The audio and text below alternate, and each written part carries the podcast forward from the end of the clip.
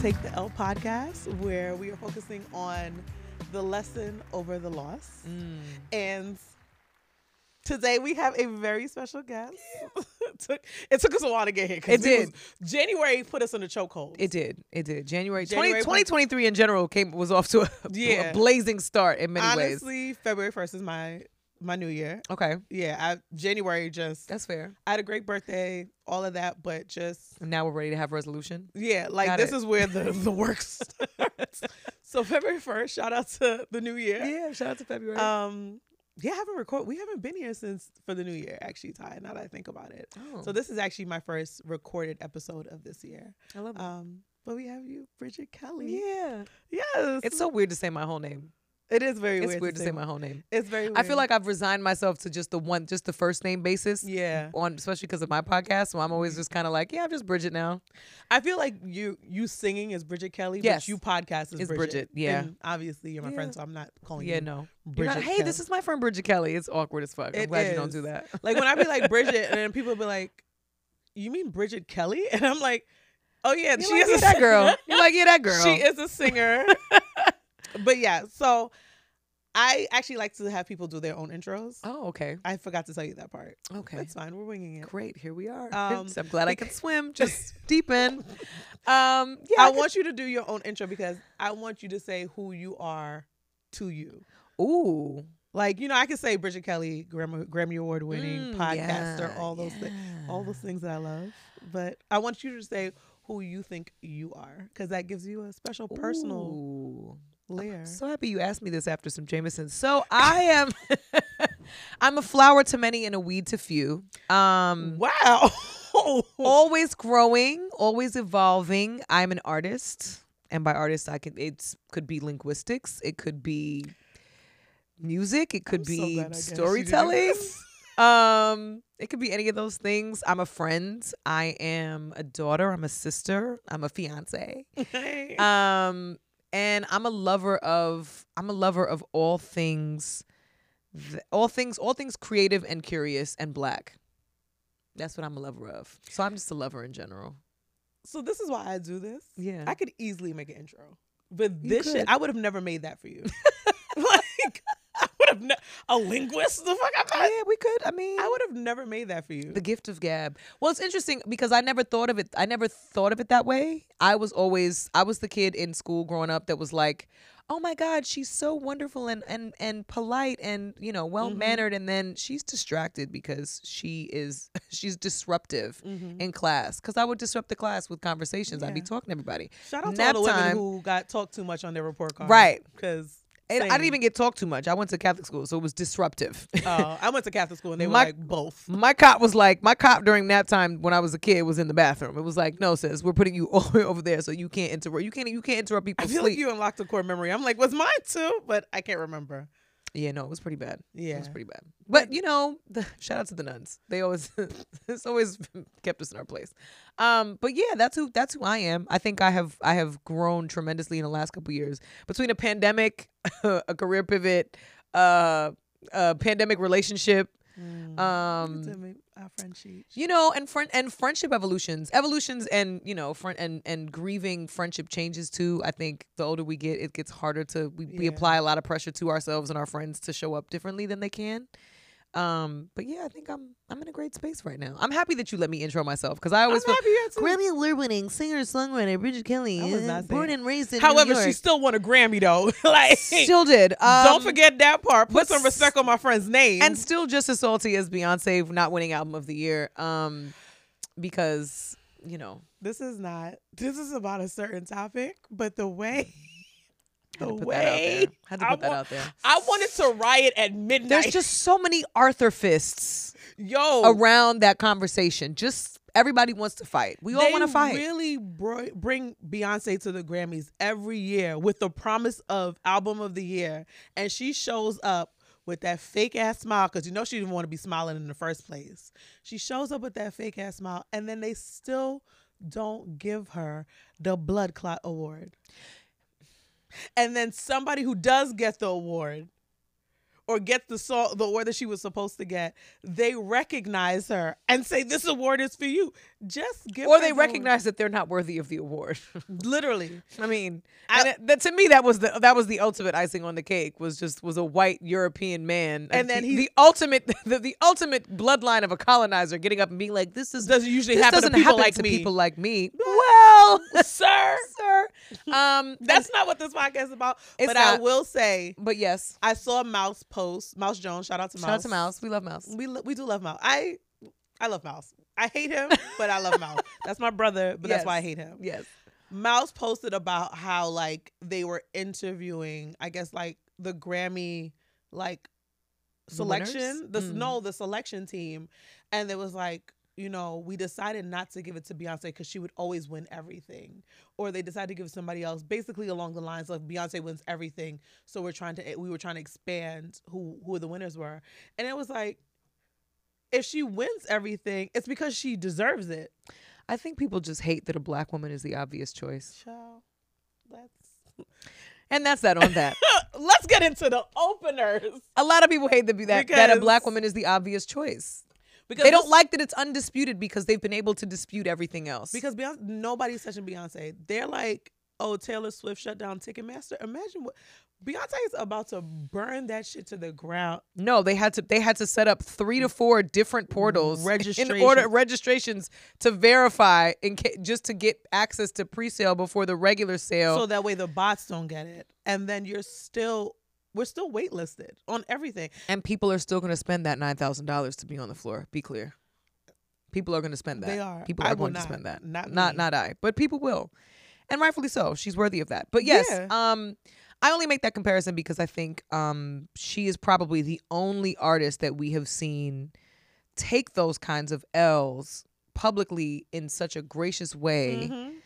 that um it's almost infuriating how gracious she is. It's almost Yeah. like bitch flip the table. Like at this point, don't invite like at this point don't No, invite me nowhere. Stop fucking inviting me. It's flip the, the, table on your way giving out. Virgo. It's hundred percent giving Virgo. I want to know Beyonce's full chart. Like I don't want Virgo's groove. I want Virgo's fire. Yeah, I- that's what I want. Like Beyonce is giving full Virgo. Like I feel like she has multiple Virgos on her chart because the way Where's she- Sasha Fierce? Because we saw her for one where year. is Sasha Fierce? We Where's saw Sasha- Ring the Alarm? Where's Ring the Alarm, Ring Sasha the Grammy. Fierce? If Beyonce ever sees this, I know she probably won't. But if you ever see this, Beyonce, we will fight with you. Like we want you to flip the table, ring the fucking alarm, and I will be behind you, one hundred percent. I also don't respect the fact that they also utilized her likeness and her name and they and the ad and advertising that she was gonna be there and getting Lizzo involved. Like, where's Beyonce? Did you see Lizzo's reaction?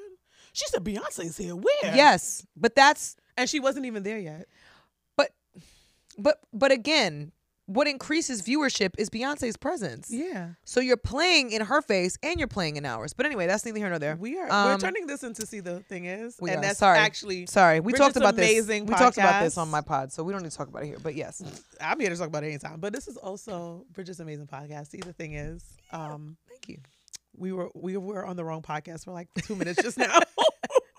we're bringing. But you know back. what? I brought I brought it. I I did want to bring attention to it only because I think that once you are past a certain point in your in your public in your existence, Mhm. your public existence, not celebrity existence, public existence, Existence. with people people knowing you professionally, people knowing you personally.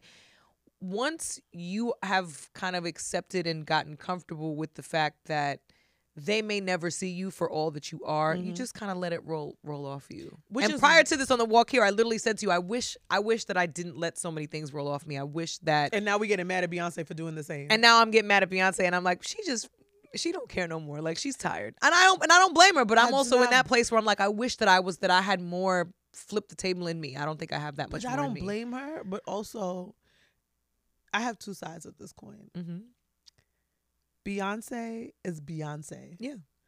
Literally everybody knows that she deserves every single award. Yeah. Sh- That album came out in what, July, June, July? Mhm. People are still playing that album People had parties themed specifically for that album. it. Like that album is, has longevity. Yeah. It literally has been deemed the Black Joy album. Like Mhm. and it's not just for black people. There is the whites love Renaissance. The whites love all of Beyonce's album. That's But correct. everybody loves Beyonce, and to sit there and not get the album, the uh, Grammy is like, Well, the other, and then because then the attitude then is, well, she broke the record for most Grammys won, so she shouldn't. And then it's like, I, I, why ah, can't she have every blood clot thing? Why? Why, can't she have everything? well, why can't she have the one thing, the one thing that actually sy- symbolizes and signifies the fact that she has the best body of work as an artist across all genres. They I won't. They won't do it. I just if They she never do it. goes back to a Grammy, I will not. I'm shocked she actually went to this one. I'm not I, shocked. I, think. I think the she, only reason she I think she went is because she knew she was going to break this record and she had to be present. Well, for that, but I also think that she that that this was an album that one nobody expected from her, which which is which is one of the many the many things that people think about when we vote for a grant. I don't vote anymore. I I gave up on it because it's just does it didn't mean anything when I voted. Um.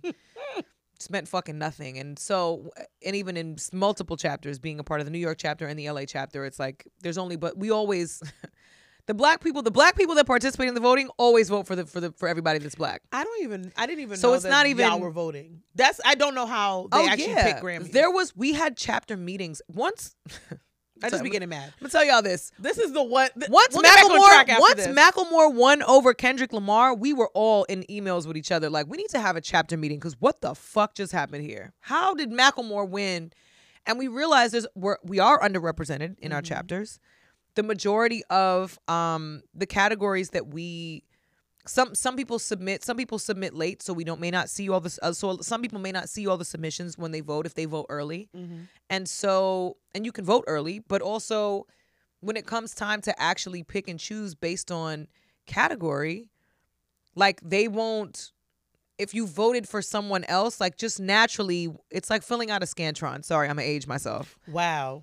But when you think about filling out a Scantron, right? Yes, I'm you. Mentally, if you are filling out a bunch of C's, you're not, you don't, at some point you're like, nah, I gotta, I gotta vote for B because I've been doing C too much Mhm. just naturally, if the inclination is to vote for Beyonce for every fucking category, by the time just- you get to that, you might just be like, you know what, let me just vote for somebody else just to say I I'm not biased. If you're, but I in my head, if you're gonna do that, don't do it on the album of the year category.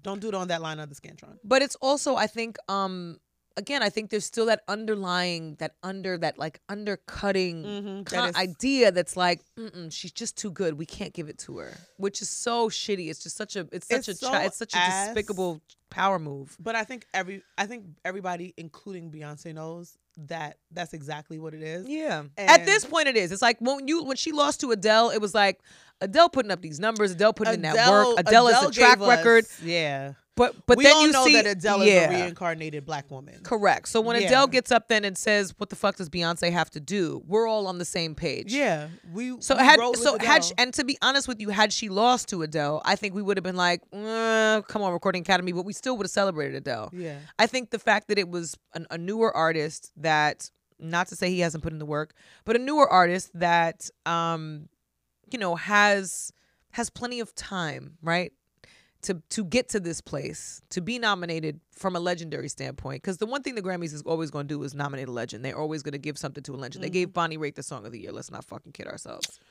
Let's First not kid all, ourselves. I saw a tweet that said I thought this was Reba, and I Let me tell you something. I knew breathe because I I, too thought it was Reba. I knew the shit was rigged when a Ray Charles compilation won for out for like best album over Usher Confessions in like 2003 or 2004. I remember watching and being like, "Oh nah, they this selection process is really is is is not what we think it is." When Ray when the Ray Charles compilation won for best album over Usher Confessions because he had died that year. So Yeah. it was like, well, he died that year, so we got to give him this because So he's never going to win again. So he's never going to make no more music for us to, to for us to nominate. So That's the perfect segue to the openers. let's do it. let's let's Let's get to the openers. Let's get there. because we will be here for literally the Oh, duration we of the will. We will. podcast. it really is going to turn into see the thing is, and we are big mad, and it's still fresh. It's still and I don't think I've talked to this, but anyway, yes. let's. This will bring us to the openers. yes. So our icebreaker is we Mm. have to. We have seven, Oh shit. and you have to. You have two have to go, and all of their work, everything they've written. This is fun for you, me because you are really an artist. Like this is like whimsical with other people, but this is like real for you. Usher, Trey Songz, Mm-hmm. Chris Brown, Frank Ocean, Ne-Yo, Miguel, Mhm. D'Angelo. Two have to go in all of their work. Trey Songz and Frank Ocean can go. This makes me feel better that you said Frank Ocean because Frank Ocean is one of mine. Mm. and people be right here at my neck as if like I'm like thinking about you is good, but you know I know Frank Ocean is a personal one. I was so about to I'm say always- I know that's sensitive for you. It's giving I duck. literally as I It's giving. it, It's giving duck hunt. Like there's only one thing to shoot on the screen. I literally as I said it just now I was like oh wait I know the back yeah. I actually know the background to this Mm. so so this is so yes well I'm glad you're riding with me on that one even Yep. if it's personal Yep. Um, I know Trey Songz be out here just racking up the charges, so I know I'm gonna have to change my answer soon. But I Mm. really did enjoy. Um, I really did enjoy Trey Day. I, it, Oh, I love. Listen, passion, passion, pleasure, pain. What was that? The, the- yeah. I love that Trey album. Day, Trey Yes. Songz, like his. Oh my god. Listen, anticipation, the the mixtapes. Listen, Trey Trey has has has, has done some masterful R and B, some toxic R and B work, Wow, and, and I was- I love it I for loved him. it. In the middle, However, was- I'm not sacrificing a D'Angelo catalog or a Chris See, Brown and I Usher catalog. I sacrificed D'Angelo. I and D'Angelo wasn't it for me. Like I love brown sugar, devil's pie. Okay. Yo, you look hurt. Devil's. Devil's Pie, okay, is nuts. you look hurt to your core. I it's a little it's a little jarring to me. I'm a little yeah, it's a little I jarring. just- I was never a huge Okay. D'Angelo fan. Okay, that's fair. Yeah, I mean, I can, I could deal with. I'm gonna, I'm gonna pick in the middle over how does it feel. I'm just Okay. So I'm sorry. I have memories That's attached fine. to Trey Songz. That's nostalgic. Oh, okay. See, I have memories attached to Voodoo, so Okay. that that album so for that me I is feel like nostalgia and like nostalgia is a hell of a fucking drug, and I think that is really what drives a lot of these decisions with us. So, Mm. but it makes me feel better that we're aligned on Frank Ocean, whether it be personal or not. yes, So- yes. I was like, yeah, it's giving overrated, but carry on. okay. Second question. Yes. top three R&B albums of your lifetime from when you were born, April 8th to now. My heart hurts. I know that's really Top three for me. for you. Yeah, your favorite three R&B albums. Um. Okay. Uh. Don't make me snort on the podcast. Shit. I only get three. You only get three. Uh. Toni Braxton, self-titled. Okay. Um. Miseducation of Lauryn Hill. Good one. Um. I'll, Great one. It's technically R and B. Yes, Um, I consider R&B. Brandy Full Moon. Okay. So I always expect somebody to say Confessions in there, and that's Daniqua did not say, and she was like Confessions is on a a lane of her own. She also said Toni. Confessions. Confessions is amazing, but Toni Braxton. I mean, I'm a vocalist. She so said I'm- Toni Braxton too. Yeah. She said that same exact album, Mhm. which is an amazing album. Mhm. Okay. Nostalgia. We talked about nostalgia. Yeah. I had no business singing Toni Braxton at the young There age I was singing no- Toni Braxton. to this day, when There is uh, a home video VHS somewhere of me singing seven whole days at seven years old, eight years old, seven or eight years old please no. in a Gap fit. I remember the fit because I was it was uh, something I was proud of, but I was singing that. Once the beat drops, anytime to this day, Mm-hmm. I will tell you how many ways that I love you. One, two, I love you. It was the breath for me. Listen, It was the breath on that. It was ah, it was a lot. she. Snap. I've never loved a nigga like that. Never, Ever. never, Okay. never. Listen, I Probably never will. listen. I don't know where she was at. Like she was. It, it was. I feel like it was drugs because I have been in love. Love. You are engaged, and she is an addict, and she's not even with the nigga that she can count those numbers to. So No, it's given. It's given delusional. no. I have a theory about that too, but that's another podcast. Okay, but yes, those Um, are probably my three. Okay. Yeah, Toni Braxton, Miseducation, Lauryn Hill, and um, uh, I just said it. You just said Brandy Full Moon. and Brandy Full Moon. Yes. That Brandy Full Moon for me was like a pivotal point of life. That was high school for me. So that was really that was. I really did enjoy Brandy. I don't. I feel like I liked Full Moon, but I was always a bigger Monica fan, and that was when the feud was happening. See, I felt like I had was a I was a. Monica fan and until full until full moon. Mm. Once full moon came out, I was yeah, like, she, oh no, Brandy snapped on nah. Full Moon though. Brandy snapped that on Full Moon. transitional and to be honest with you i'm gonna have to say it's a little bit of a tie because writings on the wall had the same effect on me Writings on the Wall does not get the credit that it's supposed to. writings to. on the wall for me also had the, had the same impact that full moon had on me Writings on the Wall was like yeah yeah that was the that was the point when I rem- realized that Destiny's Child was not a child because they were talking about cheated and they were talking about Mm-hmm. how everything was affected. thou shall not like all of the Whoa, in, that- betweens i was the like creativity, the production. See? yeah I really appreciate this. yeah So usually the last question I ask for the opener is what song can you like rap or sing word for word?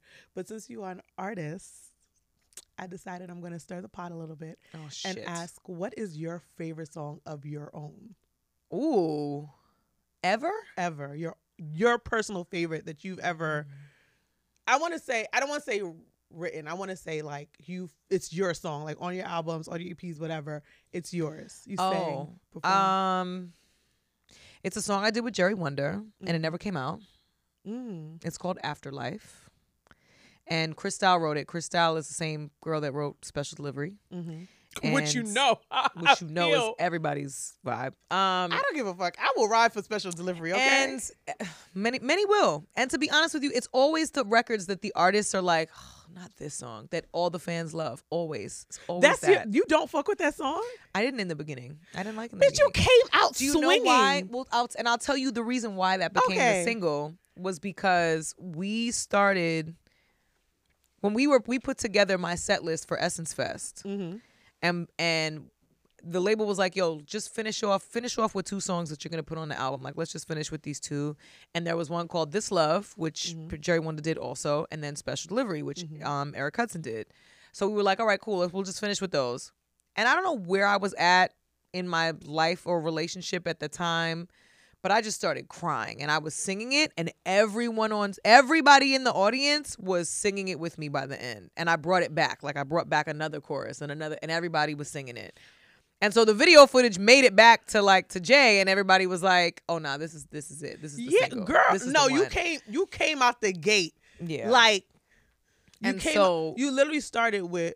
Wrote you. I remember watching the video. Like you had a Mhm. lot of leather on in the video. I do remember that. it, was, a. hot. It as was a lot fuck. of leather because you was in Coney Island It was and you had on. You had multiple leather outfits. I had a leather coat. I had a leather jacket on with fur, and then leather had- pants. You had on a lot of leather.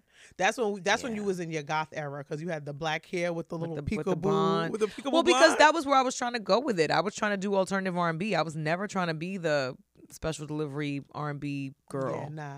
I was definitely more in the which to me, I mean, and I was before my time in my opinion. I was definitely less. You were. I think so. Definitely. I literally remember the video vividly because you were Mhm. like wrote him a goodbye letter today, Mhm. and then you were like this, push it away. I was like, yeah, you better give them, give them some, push that nigga away.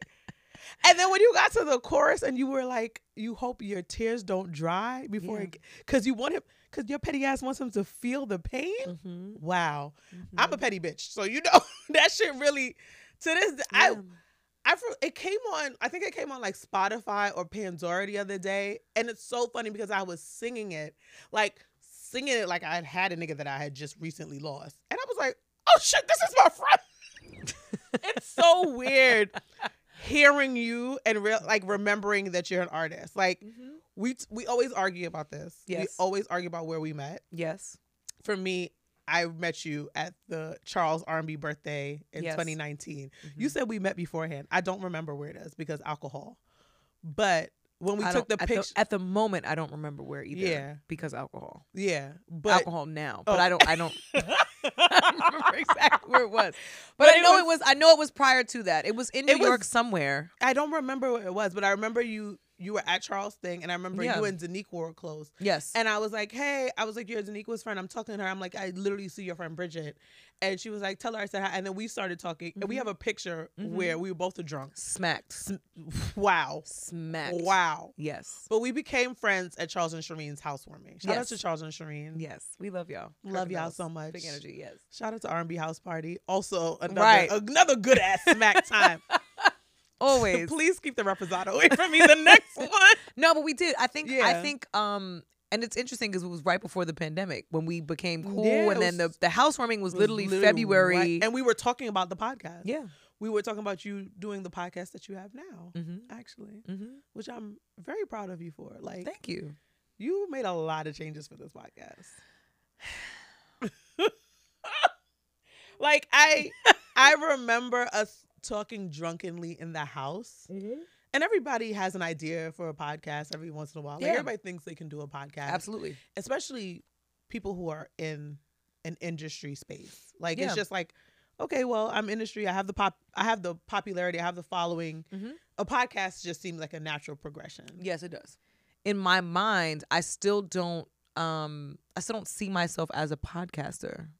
Really. Mm-mm.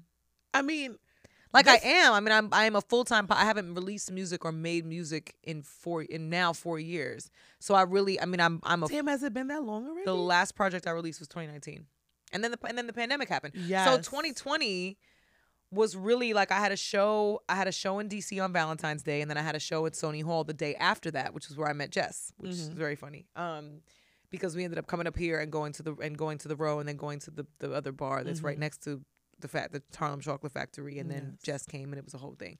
Um, but yeah, I had a whole year of music uh plans for for 2020. I had my entire calendar was booked out through September with And music Corona performances, and then Corona happened, and it was like, nah, everything just got completely. I had South by Southwest totally got disbanded. Uh, and that would have been that would have been a great look for you. Like Napa, yeah. I mean, Napa Wine Festival was another thing. There was like a um something during Coachella with a with a brand that when they want to do a brand sponsorship, I was going to perform at their their like offsite. Mhm. Um, it was just a lot that was kind of on the on the docket for me music wise that did not pan out, and so I was kind of in LA, and I was like, well.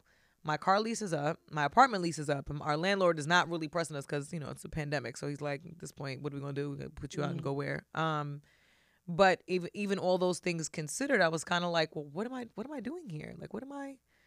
And I prayed really hard on it, and I was and I prayed like, yo, if, if there is, I don't want to go back to New York. I don't want to. I do not want to live in New York again. But if there is something for me in New York, if there is something for me, I'll go. And literally within like a month, Joe called me and was like, yo, I know you're not fucking with me right now. Because I had beef with him um, at that time. Um, I he's love like, a Virgo man. He's like, I know I- you're not fucking with me right now. Which, by the way, is is a Virgo man, a Virgo apology. Um, that really it, that's a Virgo apology. a hundred percent, Male percent or like, female, yo, that's you a not Virgo fucking apology. with me, but I know you're uh, not fucking with me right now, but But uh, um, I have I have an idea and I want to run it by you. When are you gonna be like where where are you at when are you gonna be in New York? I'm like, well, I'll be in New York in a couple weeks. We'll sit down.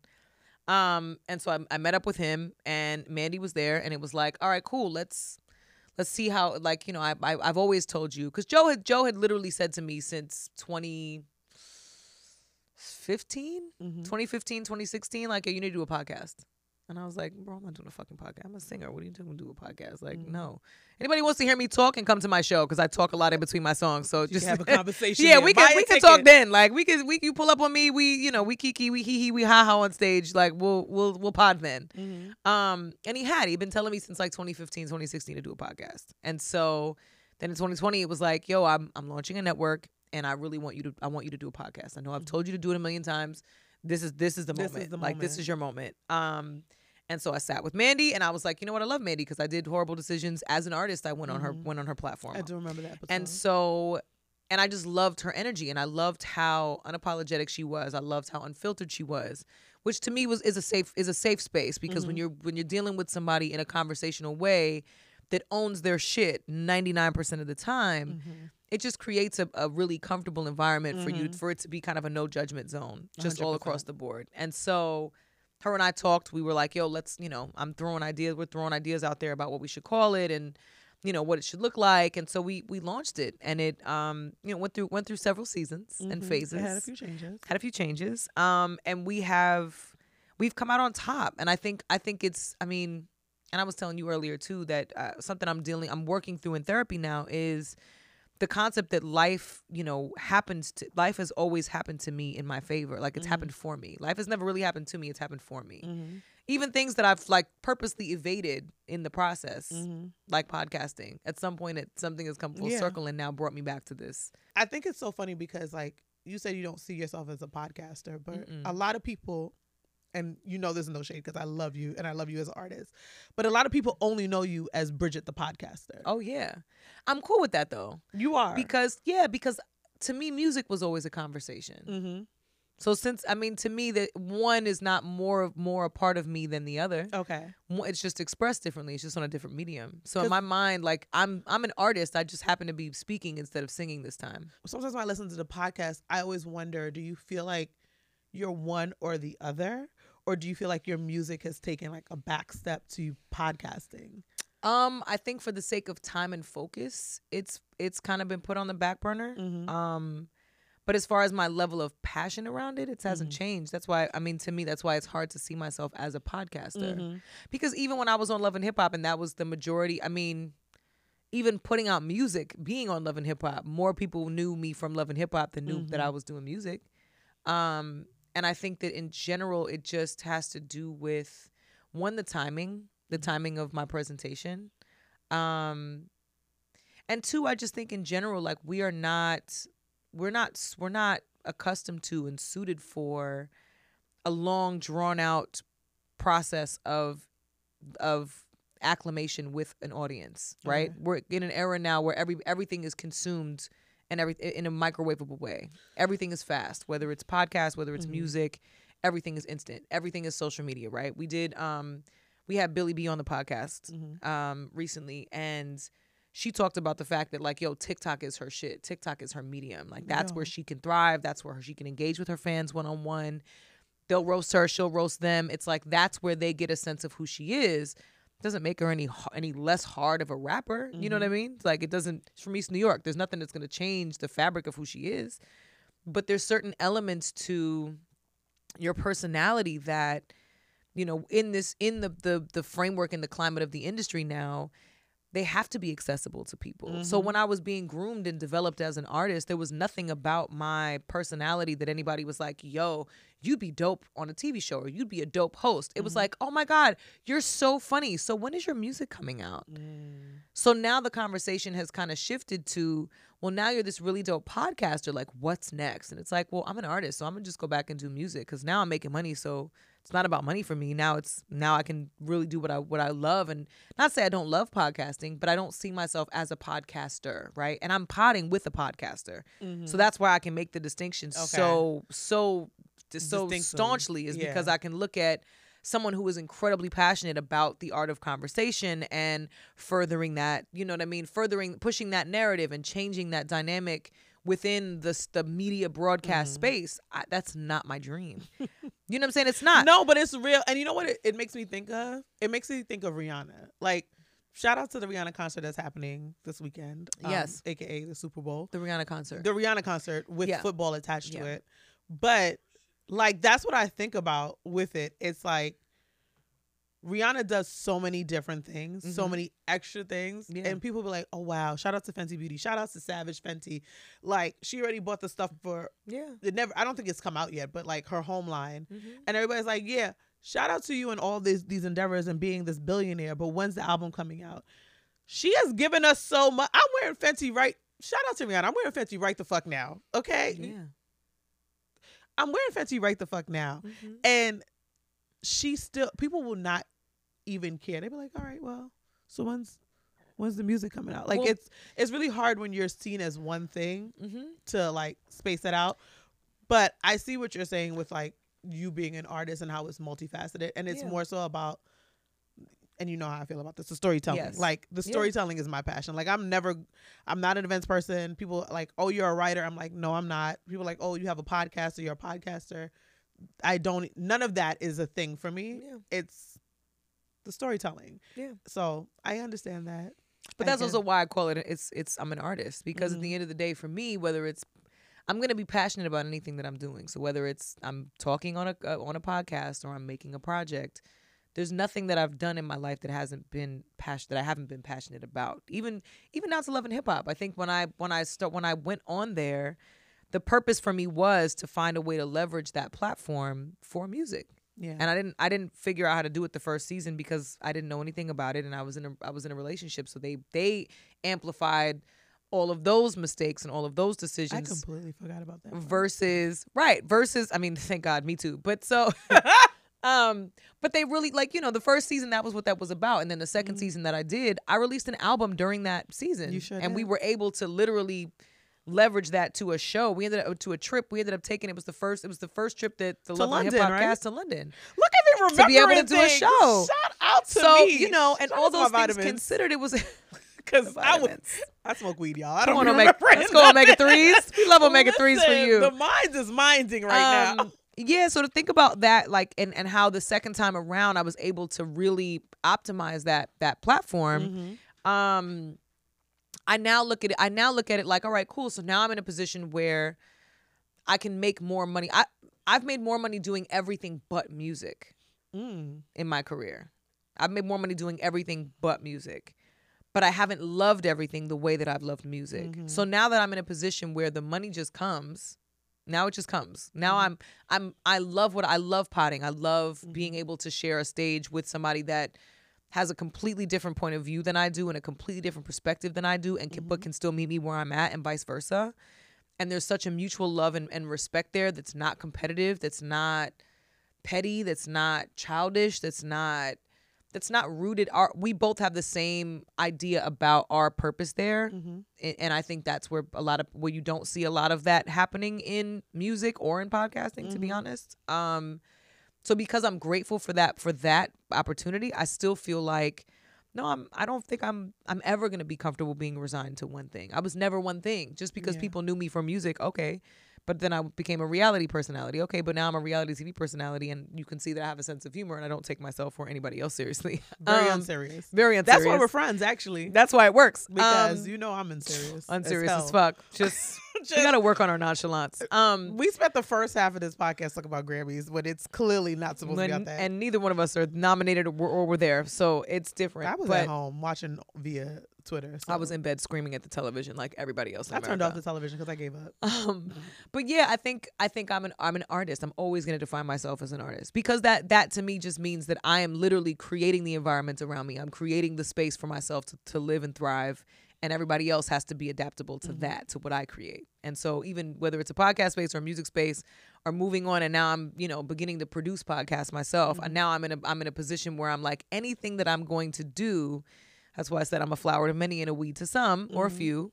Um, anything that any anything that I'm gonna be planting seeds within is gonna be I'm gonna make sure it's fertile soil and I'm gonna love it. and I know we talk about lessons on the podcast, but Mhm. I have learned, and it's taken me a very long time, that it's really fuck everybody else. Like we Yeah, we joke about the 100%. like the cliche saying, like, well, if only if it makes you happy or whatever.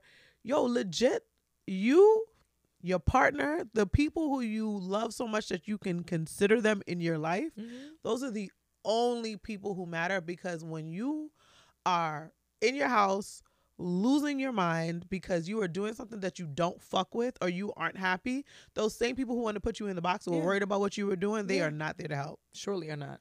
Like at all. No. So I I am proud of you for creating the space to change your mind Thank you. and standing in it Mm. because also people apologize for changing their mind. I'm one of those people, so I'm very I mean, I apologize for changing my mind all the time. I apologize for everything all the time. I mean, I I feel like you stand in like who you are as the artist. No, I think I've just lucked out in that the circumstances have worked in my favor. That when I've changed my mind, that it's worked for me.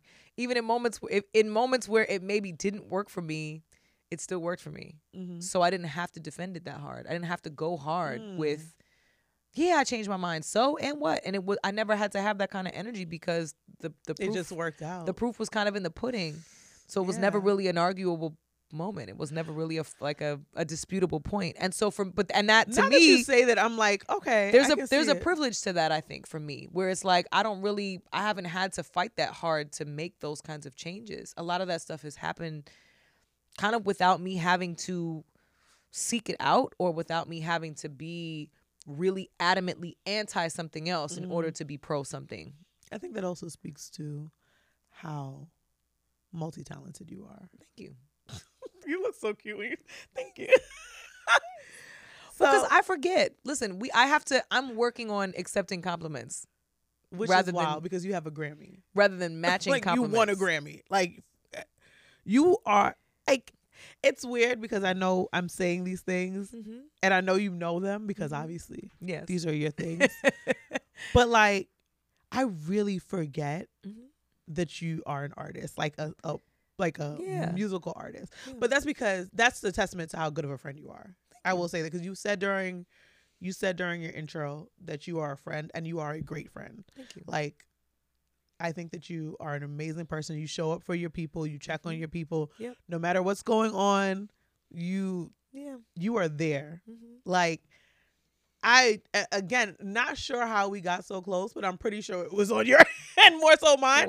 Not because I don't love you, I was like, "Hey, Siobhan, what are you doing? but also what because you doing? I what you got going on? What's on your schedule? true. Let's hang out." I can be disconnected sometimes. and you'd send me a picture, and you'd be under your blanket on the couch. that literally like people be like, "Oh, Siobhan's outside. What we doing?" And I'd be like, "Y'all, I'm home." You're like I went out once this month, and that was all the footage that you saw of me, and then everything. And I- so that's I stopped posting. People be like, "Yo, you're on Instagram outside all the time," and I'm like, "Yeah, that's just multiple posts from the same day."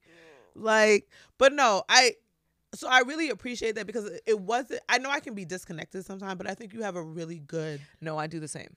But I think you're so good at connecting with people, especially when you really give a fuck about them. Like Yeah. you genuinely connect and make sure everybody is good. Because I think I lucked out in having people do that for me, and I don't think I always knew that. I don't think I always trusted everybody's intentions because I didn't trust myself a lot Mhm. early on in my career, and I let other people that didn't have a fucking clue either kind of guide me in the wrong directions a lot of the time. Mhm. And so I think that kind of jaded me a little bit in terms of trusting that people had my best interest at heart. Mhm. Um, and not even not even that they were malicious towards me, but that just that they had their own they just had their own agenda. And whether and, and if indirectly it fucked me over, that wasn't you know what I'm saying? Mhm. That was supposed to be acceptable for me or acceptable to me. And also, if people don't know you in a certain way, Mhm. they they do the things that they think is best for you, Right. not actually what is best for you and what is genuine and authentic to what you want. Right. So, I can completely see that. And I, you've had been in so many spaces Mhm. and you've done so many things, and I, I we've talked about this briefly, but I want to know Mhm. what you think. Like now that we've revisited all the things, and it may change because Yeah. what was your biggest challenges through all these different phases of your life? Um, accepting accountability has probably been the, the hardest one. You know you have to elaborate on that because you're making this face, and I need because this is not what we talked about. So please elaborate. Ooh, um, Yo, you look like even accepting the accountability about accepting the accountability Ugh. is like it's painful. tearing you up right now, and I understand Um, that. Well, no, because I think um I love I love that this that this show is called Take the L because I think I have anytime I've I have always chalked everything up to a lesson instead of a loss Mhm. without actually weighing the loss, Mhm. right? Um I did my friend Blue's podcast, Blue Toulouse's pod- podcast Humanized recently Shout out to Blue. and she literally was like, "Yo, you were robbed. Like you can say that. Like you can like I'm getting teary-eyed now even like ref- like going cry. back you and to Daniqua making me blood clot. like. Ref- like going back to moments where I just accept I just accepted I just took what I whatever I could I just took what I got. I took what Mhm. was given to me because I didn't one I didn't I didn't know enough about myself to demand what I wanted. Mhm. And two once I once I knew for real what I wanted, I didn't I didn't trust I didn't trust myself that it that I really knew better or that I that I was right in what I would might have asked for. Um all across the board, career-wise, friendship-wise, relationship-wise, um and so I think accepting accountability for me now looks like, you know, understanding that that sometimes the sometimes the lesson is loss and being okay with that. And that's Mm. that's the part that's like like no, I don't want to I don't want to I don't want to process it that way, but it's true. Sometimes the lesson is lost. Sometimes you have to grieve what's lost. The time is lost. You can't get the time back. The relationship is over. You can't you're not going to get another shot at trying to redeem yourself or let them redeem themselves to make you sleep better or absolve them or absolve yourself. Friendships too. Mhm. Jobs, like that time period, that time, that season is past, that moment is gone. And so I think the lesson of loss for me has been really heavy the last like year and change around friendships, around shit, even even even being an artist and Mhm. accepting that like it's not my voice is not going to sound the same as it did when I was 25. You know what I mean? My body my body doesn't respond the same way in the gym now that I'm 36. Like it doesn't. Things are different. Like Everything, time everything is different. Not even things. Everything. everything is different. and time has an impact on um on all of it and i think accepting accepting that the accountability for me is is the acknowledgement that like okay the loss it, i'm not lost but Mhm. i've exper- i'm experiencing loss and whatever that grieving process looks like for whatever it is i mean i'm grieving the fact that i've gained 30 pounds in a pandemic like that's the pandemic was a pandemic, but also when it came with the money, so did the Uber Eats, and that's actually the real problem. But and the seasonal depression which is which is i mean that's a loss too when we think about how much energy we've spent on trying to comfort ourselves Mhm. and then and then punishing ourselves for for comforting ourselves. Well for feeling that way but punishing ourselves for comforting Mm-hmm. ourselves like punishing ourselves from for trying to find ways to cope and find ways to to kind of alleviate some of that that pain or that angst And first of all, you even talking about the accountability part. Like, I don't know if you realize it sounds like you're saying the accountability to yourself 100% is like like you're like oh the loss and I'm like it's actually the hardest to be accountable to yourself. 100% I will do anything for you. Yeah. If you call me like I need you to get up in the middle of the night and do that, I'd be like, girl, let me gas up little Kim. yeah My Jeep, my Jeep. I'm sorry, y'all. I'm talking. I'm talking like people know who the fuck Little Kim is. Little Kim is my Jeep, yes and I will come to see you. Yeah. But if I need to get up to do something for myself, Mm-mm. it's so much What? harder absolutely so not. much harder My alarm has been set for 5:30 every single morning, and the way that I snooze it until eight o'clock every day, Five thirty. I want to. W- here's what I want my day to look like. That's Okay. first, because You have a goal. I'm not gonna. I'm not Uh, gonna. no, try no, no. to- But you can talk about it because I don't hit it.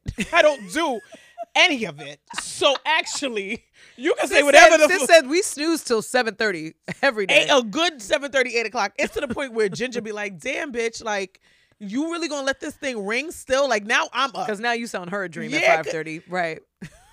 She don't even get up at 5:30 from her bed anymore. She just be like." She's like, yeah, this. She doesn't fake. even like before. She She, used to look fake. at me. Yeah. Now she just like I'll wait till she gets up and then I'll move. Got it. But because of my seasonal depression, in my head, Mm-hmm.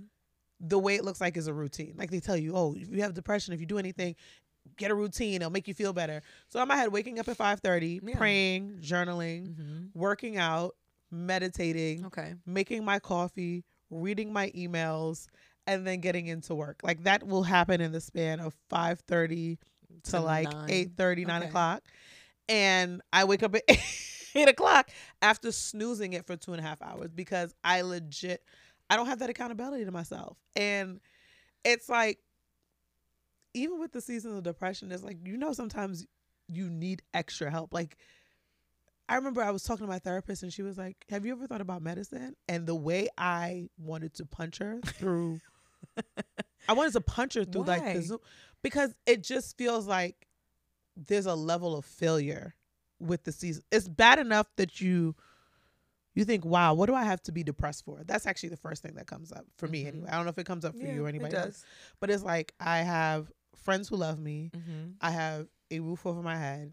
Even though my job situation is a little shaky right now because of the whole layoff thing, Yep. I still had money. I still know that if for some reason, if I put a GoFundMe up link right now because I had no money, I would probably get more than enough for my rent or whatever. Like I have people who support me and love me, all these things. So what do I have to be depressed for? So there's like the guilt of, Of feeling course. depressed.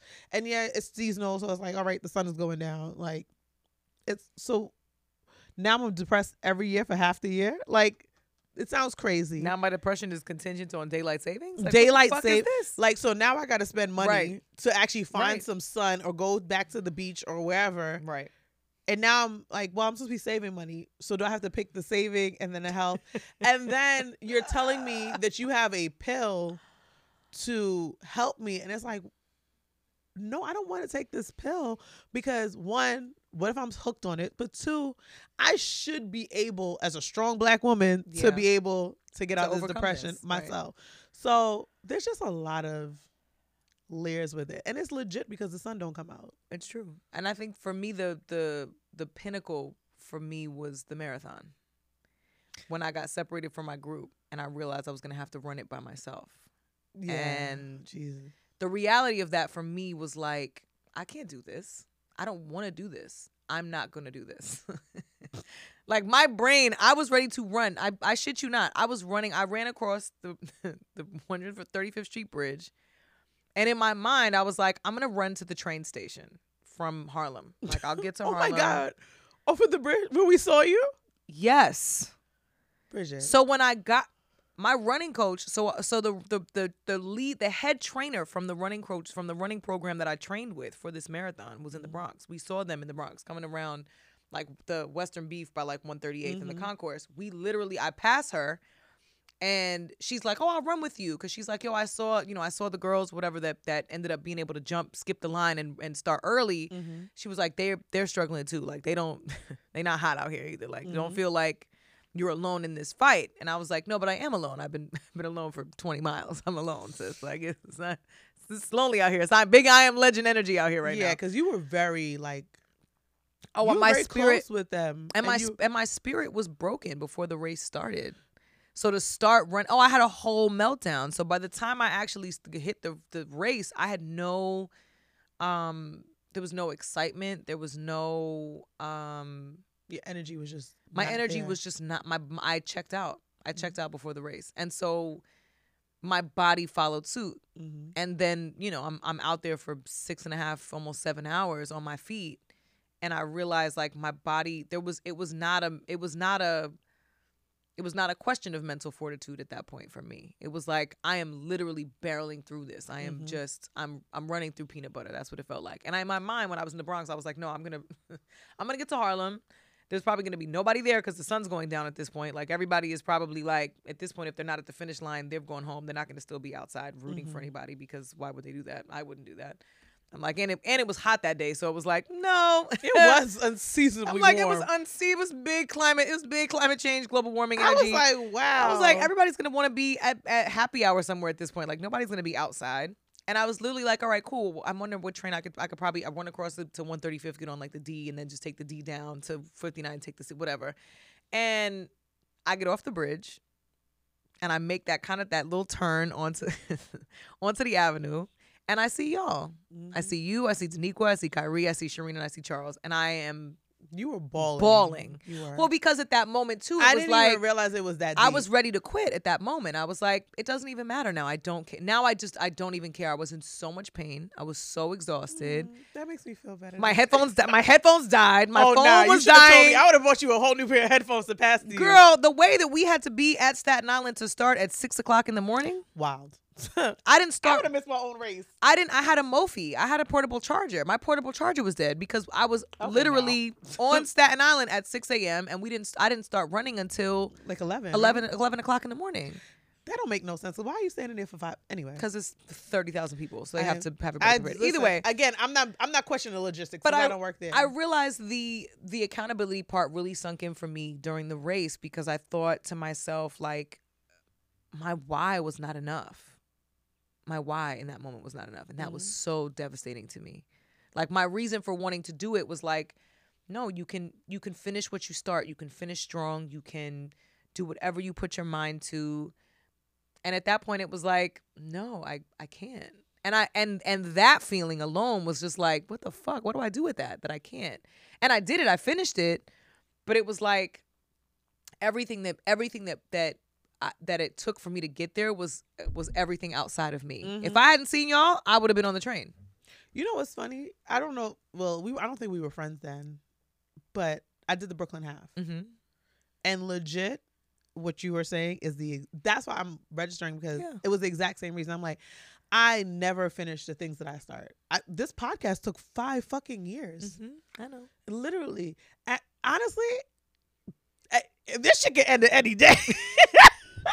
if, if we're Sean- invested, but we're not. We're Sean, not. We're if Sean- invested, but we're not tethered now. Okay, Sean be like, Yeah. right, so the podcast. Sean will send me a text message like, so what are we doing? Right. You, when is Bridget coming? I'm like, oh Yes. yeah, you're right. We do gotta, right. We gotta. Get we gotta. We launch gotta some more on. We episodes. Like I could, this shit could go any day. Honestly, don't don't get attached. But I was in the race and I remember being like, "Oh, this is some dumb shit. Why the fuck did I do this? Mhm. Like this is how this is the project that I started that I wanted to finish." Yeah. I remember being at mile 11 and I wanted to cut my own fucking thigh. Like the pain was going to my thigh. And at the end of the race, I had the same revelation. It was like, yo, the only reason I finished is because I knew people were at the finish line waiting for me. Mhm. And I would have I would have left any other reason. And it I still would have left and met them at the finish. line. yeah, well, I was I was going home. I was going back to I was like, nah, I'm gonna train. I'm gonna link them at the end of I was Park. leaving Coney Island. I was doing I was gone. But it was just it was a sad thing, but it was also kind of like a realization about my characteristic. Like I have to include other people. I have it's Yeah. fine that I do things with other people, but I have to find the balance of Mhm. myself and the other people. Which to me was a was a big loss for Mm-hmm. me because me growing up, I was an only child till I was 14. And then my sister was adopted. So it was Mhm. kind of like, all right, so and we were the same age. So it was like, okay, now I have a best friend. Yay. But it wasn't like I never had I to share anything. I never had to like, yeah. So for me, I was always by myself. And I hated it. No. There was nothing about being by myself that I that I liked. Nothing. Nothing. I had attention when I didn't want attention. The attention that I got was for the wrong type of shit. Mhm.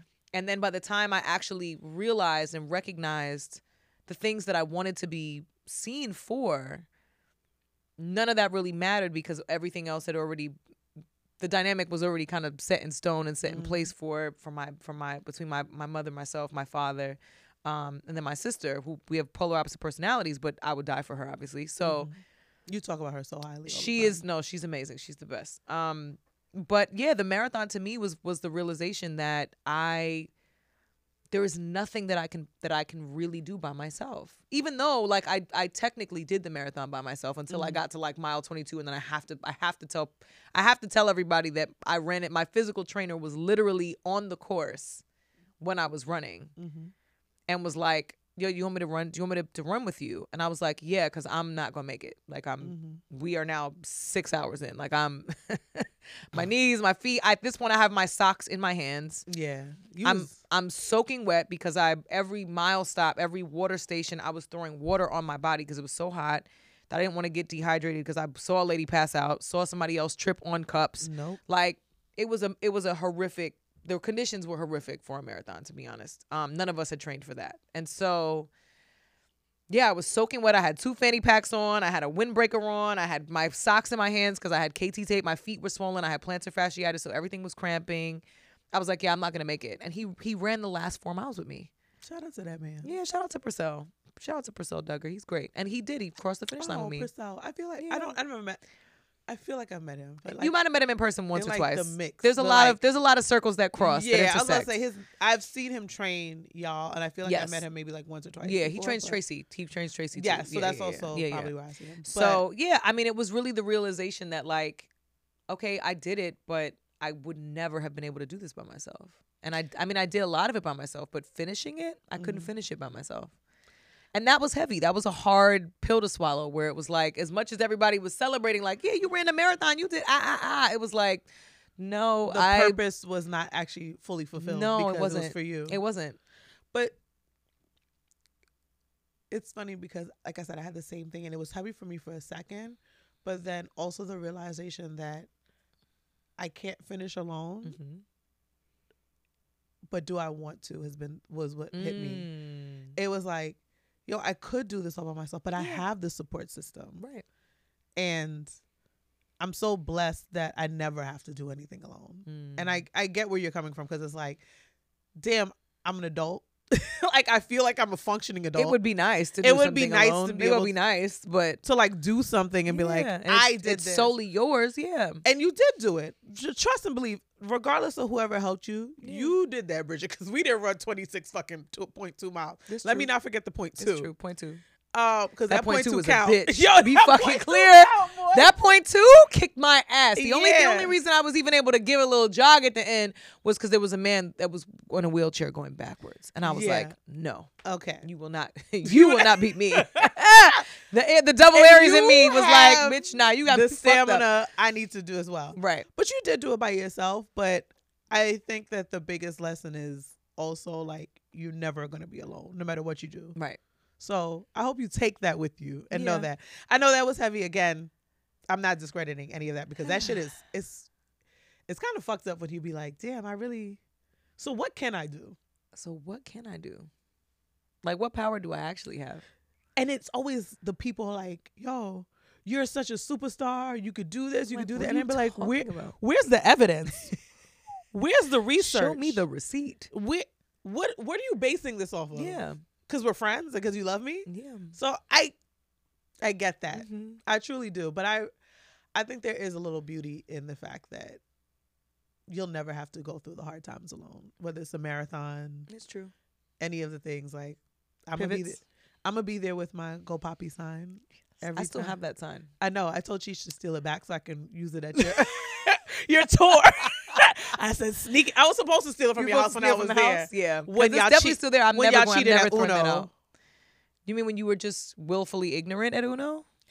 You don't. You didn't even say Uno Uno out. Hold on. No, no. I don't give a fuck. We You didn't- no. the producers. You didn't know about Uno out. when You didn't know about Uno out. You're right. I didn't. That I was will- my point. I'm not. I'm not standing for Uno Uno out. You not. I'm not. You not. You're not dragging me down on that one. That was not my. That was not my rule. Okay, because no, because I listened to the podcast and and Mandii said Uno Uno out, And I was you, like, oh wow. and you said you. it's settled, and It's I was like, settled. it's not settled, bitch. it's settled. I feel Do like. you I feel like we got outvoted. when you say when you're leaving when you're playing Uno, do you say Uno out? If you you're putting your last no, no, card no, down? you have to give context. no, I'm asking the first question. No. Okay. It's all right. Go ahead. Do you when you're putting your card down, you're about to get out. You said Uno already. Do and you're putting your It's last your card down. And you are getting out of the game. What do you say what do you say? You have to say Uno out. Have to, or do you just say it because you do? You have to say uno out. Do you do you have to say Uno out, Sean? Y'all niggas is different. hey, I don't. You don't have to say the game is called Uno. I mean, No, it does. No, they do not. No, they do not. I know. I play with niggas from New York. You do not have to say Uno out. Okay. I. You know what? I get. I'm gonna give y'all. It's only if you have to pick up. You have to pick up. Let's say you. No. Now you're now y'all are adding Nah, niggas. Yo, you. no. I wish y'all. I wish the camera It's could still see Uno Ty out. It's just because Uno Ty out. is literally. no. So the So- argu- the other argument was So I'm gonna give y'all Uno out. I never. Put that in the group. I never have to say and Uno that's out. it. And it's game over. You won. I know Uno mad out. people. I can see why y'all say Uno out. The game is called Uno, not Uno out. So technically, you don't have to say Uno out. Listen, we are doing it all wrong. But I literally did not. When I tell you words to everything I love, like even playing at Temple, did not grow up saying Uno out. None of that. Like play with people. Do not say Uno out. But what pissed me the blood clot off was I had I gave them Uno out. I said, all right, I didn't know we had to say that. Whatever. I had my two cards. We playing stacks only with numbers because we never play with colors because those are for serial killers. Correct. So if you play with stacks with colors, I don't know what type of nigga you are. I also don't know who taught you that, but Who you taught you that? not Because then that's anymore. why would you just put the deck life. down? Just put the deck down. But anyway, playing. I had two fives. Bang. Put the two fives down. I said Uno out because it's the two fives. It's the Uno and the out. These niggas said. Not Bridget, I will say, but your fiance. So by uh, By association. by association, By association. they said I had to say uno uno out. Excuse Wow. me, Sean? Wow. Sean didn't even dispute, and his wife says yes. That's what I was talking about when I was. Your wife did not say yes. I got Uno. Wow. I was talking to her about. Because you have to get Uno first. Uno is like I'm here with the one card. All right, I'm done with this conversation. This is my podcast. Shut this shit the fuck. Shut this conversation off. You could agree And here we were talking about accountability. I said accountability to myself, nigga, not to these niggas. fuck out of here with that. The point is, where's my camera? Right here. the point is, when you are playing Uno, mm-hmm. establish the house fucking rules. That's Yeah. actually the real lesson in all of this. Because Yes. I would have accepted the Uno out. You haven't would've accepted all of accepted the these people Uno, Uno telling you that it's Uno Uno. no, out. I didn't accept it because it's the point. She's not accepting everybody telling her it's is? Uno Uno out right now. because I want y'all to know how serious I am. And the thing is, I asked them at the beginning of the game, what are the rules? And they just assumed that's actually the real reason I did the poll because y'all assumed everybody knew that Uno Uno out was a thing. And I had to prove to y'all that Uno Uno out was not a normalized You're right. thing. You're right. And, And that- seven and and it- seventeen percent more agreed that it was Yes, Uno out. It's actually more because some people said they hit Uno Uno out by accident and they asked me what it was. Like literally, I swear to you by my edges. And you know how I feel about my edges. Yes, I do. Okay. So like Very well preserved. Well Thank you. Yes. So um okay. We went on a tangent, We did. but we're about to wrap this up. I have two my, my two closing questions. Yes. for Come on, closers. We love a closer. My two closing questions for Mhm. you. Um Daniqua laughed at me the last time I said this, but are you proud of yourself? yeah. you looked at me like you were about to curse at me for a second. Like, bitch, the fuck kind of question? I didn't know if what you were gonna Yeah, say. Okay. Absolutely. Okay. Mm-hmm. And my last one is do you consider yourself successful? This was a little trickier, huh? Mm, Right. This is like yeah, we're we're on the path. Okay. We're on the path. What does- Um What does success look like for you? um success for me looks like uh contentment within the confines of the life I've created for myself. Mm. And I'm not there yet, but I'm on the way there. Okay. So for me, a lot of why I was not able to maximize my music and my music recording career was because I couldn't support myself doing it. Mm. So after a certain point, and I wasn't gonna just do what a lot of other artists and people do when they don't have money in that entertainment field. So I wasn't interested in succumbing to some of those processes and I think success for me it really does look like contentment with whatever outcome happens with whatever choices I make. I think really success defines your people define their success based on their confidence and conviction in their choices. Mm. I'm still working on trusting myself and trusting that I know what's best for me. I'm still working on that and being convicted in that. Mm. So I think I'll be successful when I get to that place of not questioning myself as much as I still do, I think. Okay. I'll Yeah. take that. I also want to give you, offer you that you should give yourself a little grace because I don't think anybody has it figured out and they, anybody. Oh no, well that's why I'm proud of myself. Okay. I'm Because because there's a lot of things. Listen, I'm like, there's 80 year olds that still don't trust themselves. No, but I think um when it comes being an artist and having peace requires that you trust yourself. Mm-hmm. To have peace as an artist requires that you trust yourself. Like we can look at historically every every single brilliant vocalist or brilliant songwriter or brilliant musician that we've that we've studied or loved and they've all been they've all been been victims to circumstances out of their control or or got caught up in situations where they had they they thought they were in control and they ended up not being in control whether it was addiction or you know depression Mhm. or you know just not taking care of themselves Yeah. like there's so many different different reasons why artists die young but i Mhm. just think in general in the entertainment field it's really difficult to feel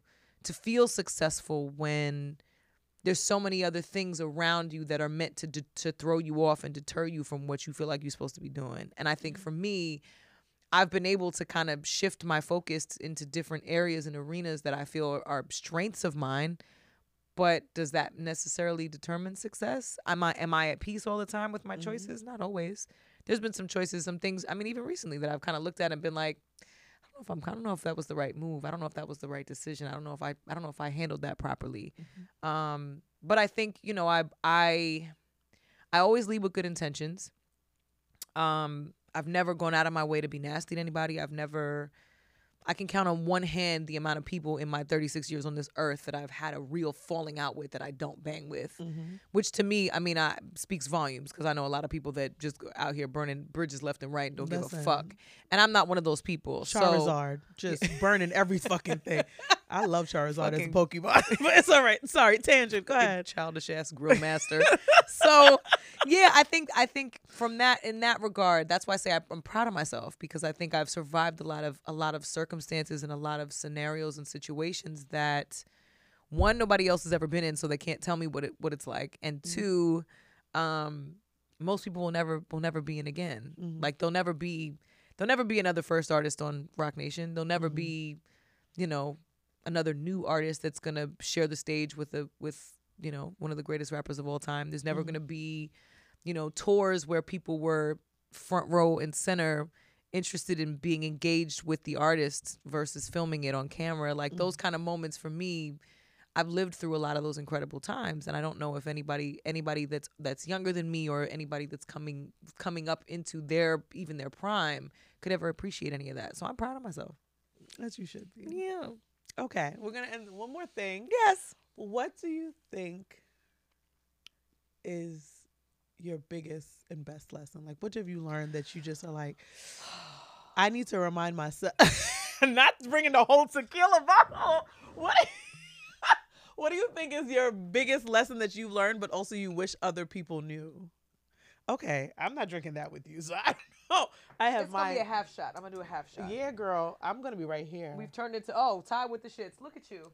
I love this for us. Ty, yo, Ty really be on the podcast. He's a rider. Ty is Ty's a Ty rider. is the every podcast I've had. Ty is the additional member Um, of the podcast. I mean, know I, su- that. I support it. I I, am support not. It. I'm driving. It's giving. It's giving drink champs. Um, Drink Champs actually had a good concert with that. Get us drunk and talk shit. But yes, go ahead. shout out to them because they definitely bought ad space on the pod. So we love you. We love you, N.O.R.E. and Shout out to Um, the shout out to the cash. Yeah, I. Oh, biggest lesson. Do you want to take the shot before so you can really get your thoughts together? No, I'm gonna think. Uh, yeah, I'm a. I'm a. Okay. Yeah. yeah. Okay. Yeah. I, I feel like you needed that first. I'm telling you, tequila tastes like bad decisions. I love me some tequila. Oh. Re- Reposado tastes like bad decisions, but they still my favorite ones. Um, biggest lesson.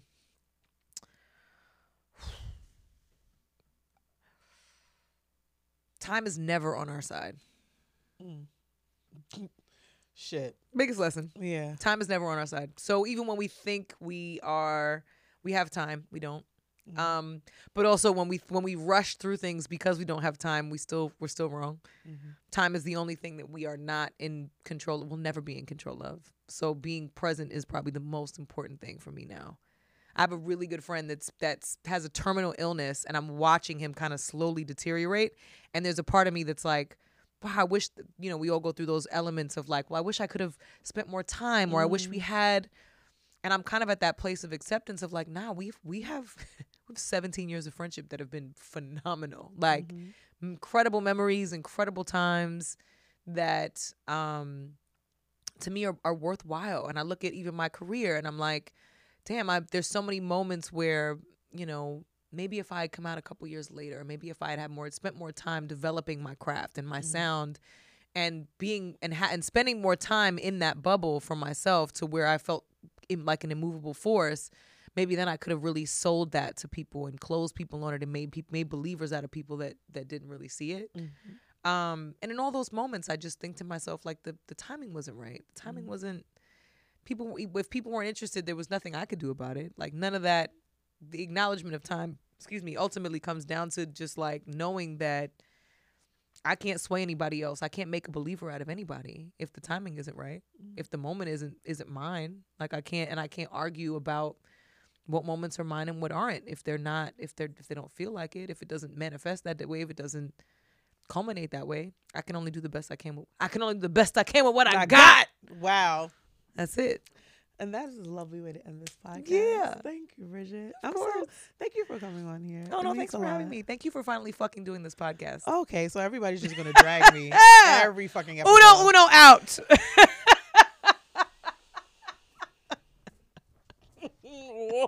Not on this show. Do that on Not your own on show. my watch. Not on my. Shout out to Iyanla. All right, so tell people where they can find you and what you have coming going coming up next. Oh man, so I am on See the Thing Is podcast. You can check us out. You can listen to us every Tuesday and Friday. You can watch us on YouTube every Wednesday and Saturday. If you want to join our Patreon, because that's where the real shit goes down. Mandii and I be going toe to toe about a lot of different things. Um, and we cry on Patreon a lot. Like it's a lot. It's it's, it's big Iyanla energy on Patreon. Um, And I saved my life. it's Patreon. definitely it is big save my life Patreon. So if you guys are interested in that as well. Um, there's several tiers on there for all of the budget conscious folks. Um, and that's patreon.com slash see the thing is pod. And we're going on tour. You have a fucking tour, and I'm a Which is so I'm, I'm ready. in the VIP. I'm gonna see the go poppy sign. I'm gonna fucking lose it. Um, I'm embarrassing y'all. I don't care. I'm embarrassing y'all hope within so. reason, but I I'm hope so. embarrassing y'all. I hope so. We're in LA on March 2nd. We are in Atlanta on March 17th, Philly March 25th, DC March 26th, and right here in New York City on March 31st. So 7 p.m. it's gonna be great. Got my ticket. I know the VIP sold out. I couldn't believe it. I can. I went to I went to show somebody. I was like, "Yo, these are the tickets," because they were like, "Oh, we forgot Yeah. to buy ours." And I was like, "Oh, this." I was like, "Oh, it's a dub for you. You you in the back. over. Call It's you over. Rosa Parks." So spoiler. Yikes. Sorry, Not during Black History Month. no, so no Black History Month. Damn. All right, Um, we'll think about editing it out. But, spoil- but spoiler alert, the theme is early 2000s.